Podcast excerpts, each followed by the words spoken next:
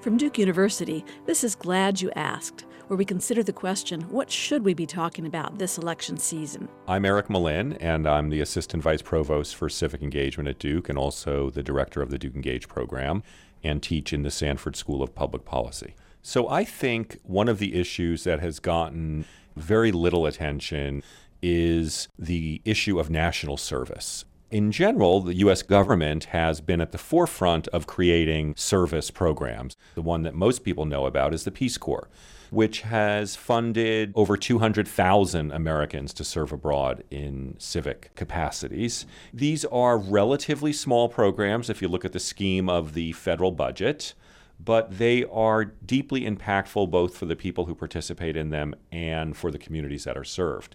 Estimates show that for every dollar the United States spends on national service, $3 accrues to the economy. And the other thing is that we know from data that people who participate in national service are likely to feel more part of their democracy.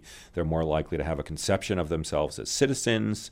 It has traditionally been, though not always, an issue that has gathered bipartisan support.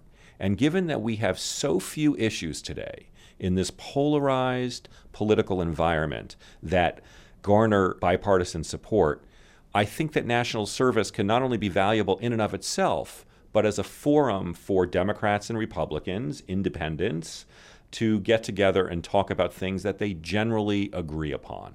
National service is both something that is a bargain for the United States and something that has in the past and could in the future get a lot of bipartisan support. And for that reason, I would urge the candidates to talk about this more.